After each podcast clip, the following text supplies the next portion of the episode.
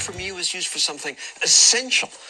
But that's nonsense. The General Accounting Office recently said the Department of Homeland Security spent $3 billion on salaries for government employees who never showed up for work. Hello and welcome to Kevin's podcast show. I'm your host, Kevin Marshall. Thank you very much for being here. This is day two of the 21 day challenge, and today we're talking about government waste, folks. How does your government waste your money? Well, there are a lot of examples. We're just going to have to pick out, I don't know, eight or ten of them and just go with it. I don't know how else to do it because there is so much government waste. It is incredible. And by the way, the topic was suggested by my buddy Andy Pratt. He was a co-host on one of my episodes. I don't remember which episode it was. Maybe 14, episode 14. I may think maybe 13. Uh, you can go back and look at it. It's in the title. Really good guy, really smart guy, and it is a good idea. So we're just going to start it off. And this comes to me from this comes from the Reader's Digest. This is where I got the report. And like they say about the Reader's Digest, they condense, but they don't lie. All right. So the first story that they talk about in government waste is that the Pentagon was criticized in 2017 for spending 28 million dollars, 28 million on licensing fees for lush green pattern on Afghan National Army uniforms, not for our army but for their army. 28 million dollars. Lush green pattern. I want you to remember that.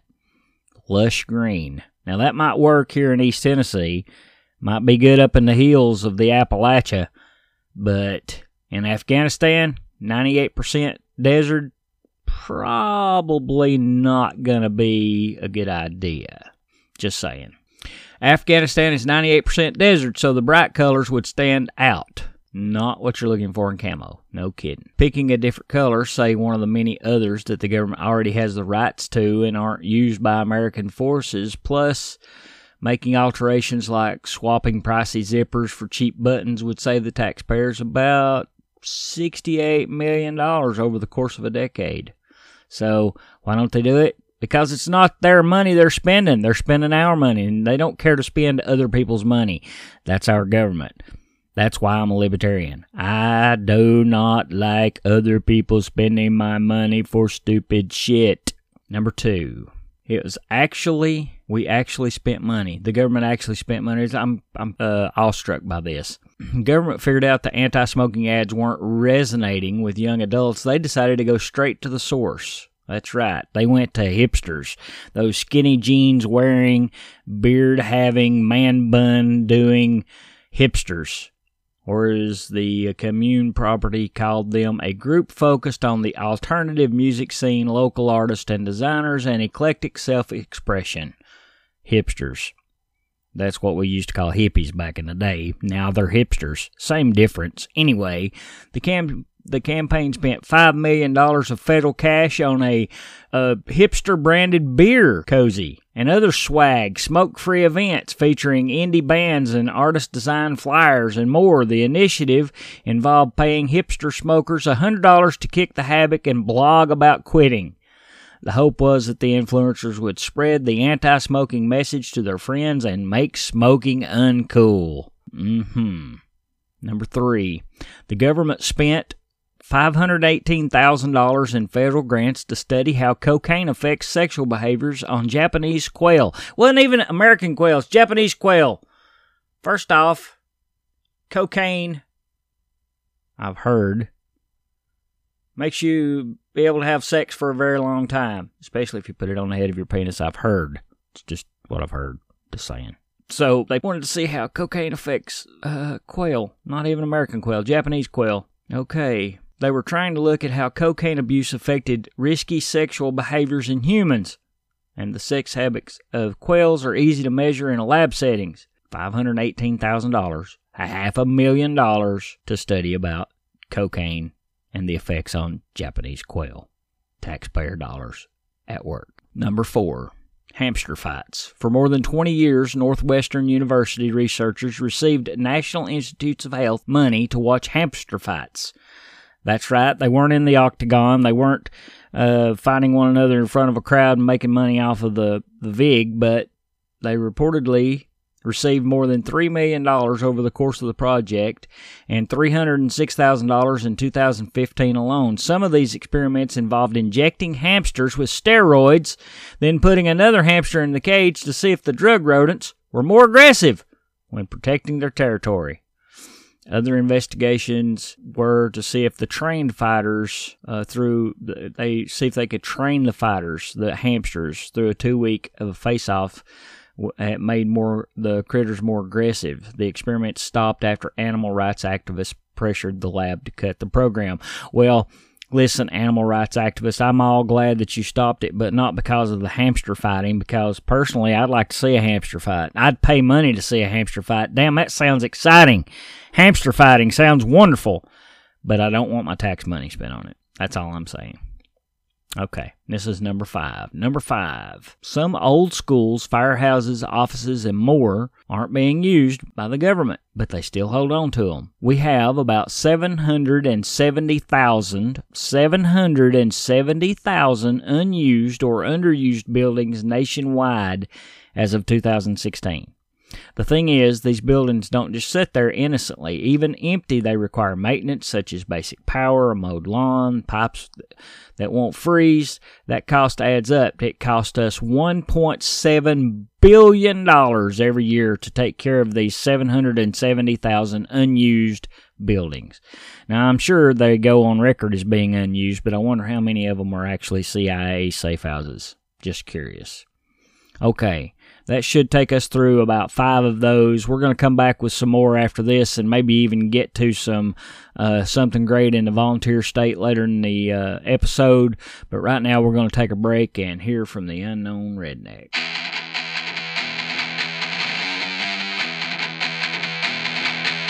Hey friends, it's Unknown Redneck here, coming at you, and still we're just hunting for Starla Jean to get us dressed for her wedding that she's getting married to that Frenchy feller, and Lord have mercy, Cheryl's just tickled to death and they've been hunting through all kinds of interweb pages and going through these magazines all over his house. I ain't never seen such a thing. And uh, of course, Kurt Angle's been out running around with his woman there, Joanne, and I'm happy he's out of the house to give us a little more room. I don't know what I'd do if I had to put up with him while he was here. But anyhow, I just want to let you all know that I've been handling things pretty good, and I went down there and I now don't tell Starla Jean or Cheryl or even Kurt Angle about this, but I'm gonna tell you, I went down there and made a little deal with my boss down there at the woodworking shop, and he's gonna give me some extra jobs and some extra time on my paycheck, and I'm gonna work a little extra, and I'm gonna be able to do something a little extra special for them youngins whenever they get married. Now, I ain't gonna tell you what it is right now, but I am planning something pretty dang big, so y'all can just be ready for it. And, you know, I might just say, it might be another new stove, but, you know, like, shh, mum's word, we ain't talking about it right now. Anyhow, I'm just letting you know that, honey, we're just excited as we can be about them youngins getting married, and I'm kind of getting, I'm getting excited about it. I am. I'm, I'm kind of looking forward to it. I, I'm just wondering, uh, I'm just wondering where they're going to live. I don't know. We'll see, I guess. Anyhow, that's my little update in this unknown redneck, and you know where I am.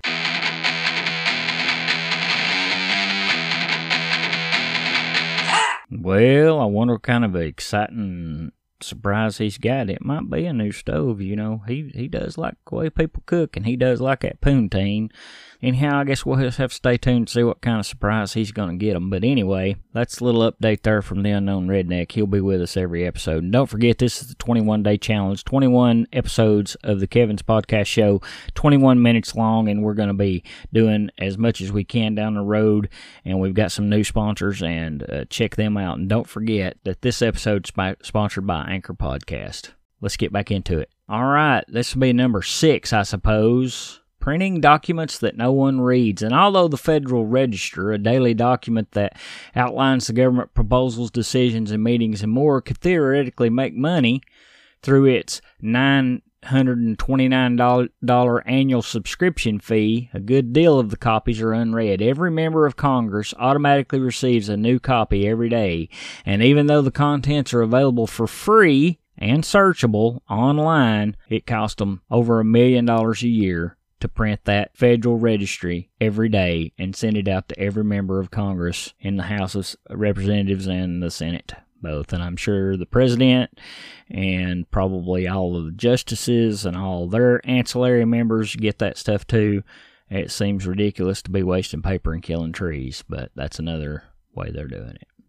Here's some more waste of money. Some cheered and others scratched their heads when the Institute of Museum and Library Services gave the University of California, Santa Cruz $615,000 in 2009 to digitize, that is to say, they took pictures of, its collection of tickets, photos, t shirts, and other memorabilia donated by the band Grateful Dead. You can still view the online collection of more than 50,000 items that the University Library site. The juicy thing about it is, that's 50,000 items. That's about, mm, what, twelve dollars per item. It took twelve dollars per to take a picture of them. I take a lot of pictures of my iPhone, folks. I'm just saying.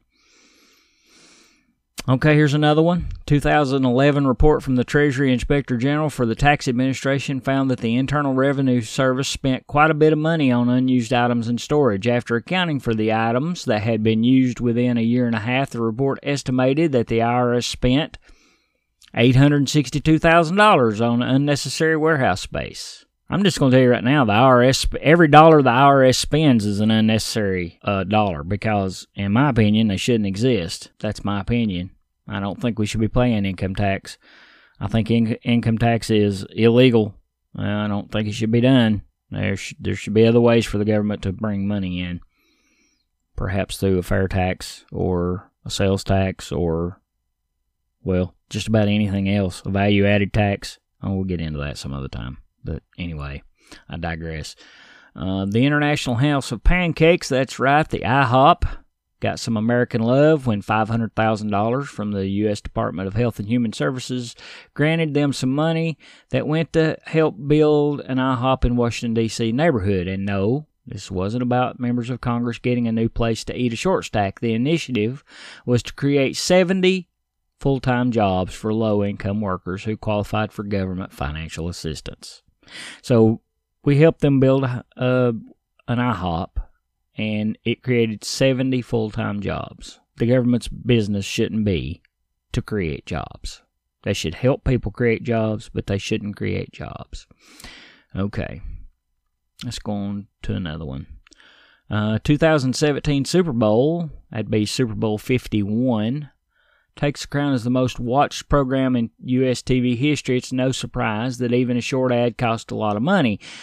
But why the U.S. Census Bureau spent $2.5 million for a 30 second ad during the Super Bowl uh, boggles the mind. The Bureau said it stands by its decision, arguing that for every 1% increase in mail in responses it received, it would save $85 million sent workers uh, door to door to collect the information. Maybe. I don't know. It just seems ludicrous to me. Okay. Oh, my goodness. Here's another one.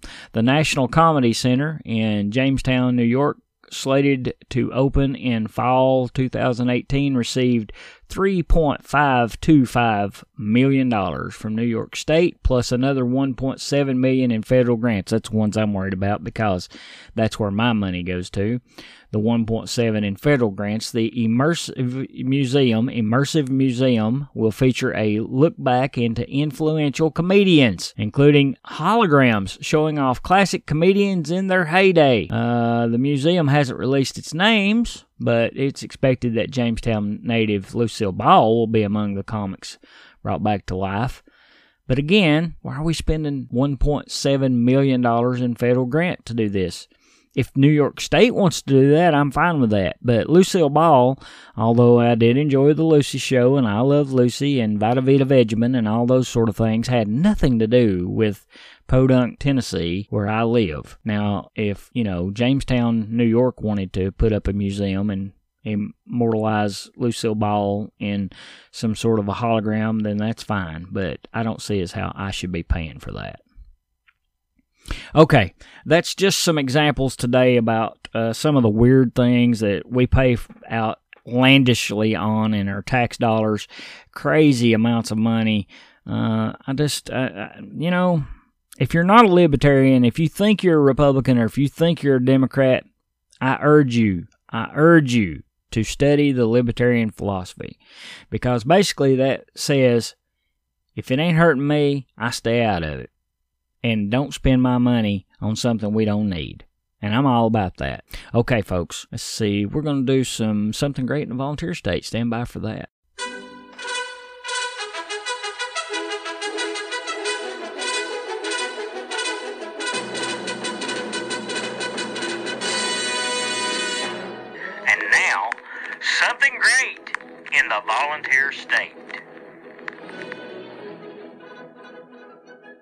Okay, folks, I want to give a shout out to Weird Tennessee on Facebook. Just look up, if you've got the Facebook app, just go up into the search, type in Weird Tennessee. You'll find all kinds of good little stories. And one of them that we brought in today from Weird Tennessee is, uh, let's see, Dateline, Knoxville.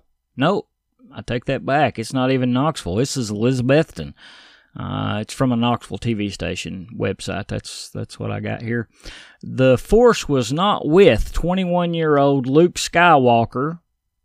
Yes, that's the boy's name, Luke Skywalker. Walker after he was arrested by Elizabeth Elizabethton Police Department, according to WJHL, Walker was arrested last week for violation of probation. Records show Walker, a Johnson City native, was on probation in connection of felony theft charges. Mark Hamill, who played Luke Skywalker, the main protagonist of the original Star Wars film, took to Twitter after Skywalker's arrest.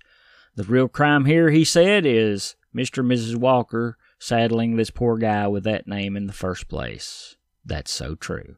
And again, that's a little weird news and something great from the volunteer state. And thanks once again to Weird Tennessee on Facebook for that story. And many more, more stories like that. If you're interested, then I encourage you to go online and check them out. Okay, we're coming up on the end and uh, coming up on about 19 and a half minutes now. We've got 21 minutes, 21 days. This 21 day challenge of Kevin's podcast show. Uh, we're going to try to put out content every day, 21 minutes worth of content. It's a challenge. So, two days in a row, two days in a row is good. This is season two, episode two. And if uh, any of y'all's interested, you can shoot me an email uh, at uh, Productions uh, gmail.com. You can also KPS. Um, Kevin's podcast show at uh, gmail.com. You can also look me up on Twitter. I'm on, uh, hey, send me a message through Anchor Podcast app. It's another reason to get Anchor Podcast app because you can also send a message. You can put a voicemail on there. If you leave me a voicemail, I might play it on the air. Can't never tell. But anyway, okay, folks, I'm going to sign off here and thanks once again. This is a 21 day challenge, 21 minutes, 21 episodes of Kevin's Podcast Show. Thanks for listening. See ya. You think a trans woman is a real woman? I don't really like the way those questions are formulated. You know, I don't know what that means. What do you mean a real woman? Well, She I'm asking you, in your mind, you know, it depends what you think a real woman is, but do you think a trans woman is a woman? No, Why not?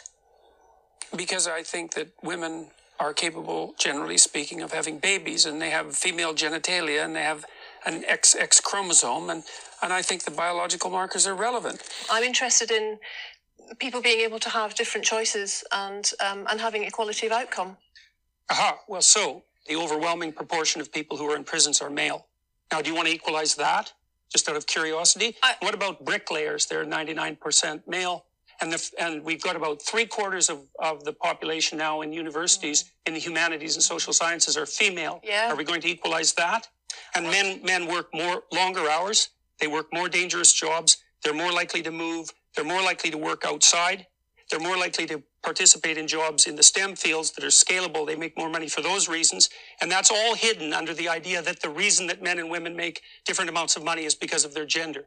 It's a very simplistic analysis.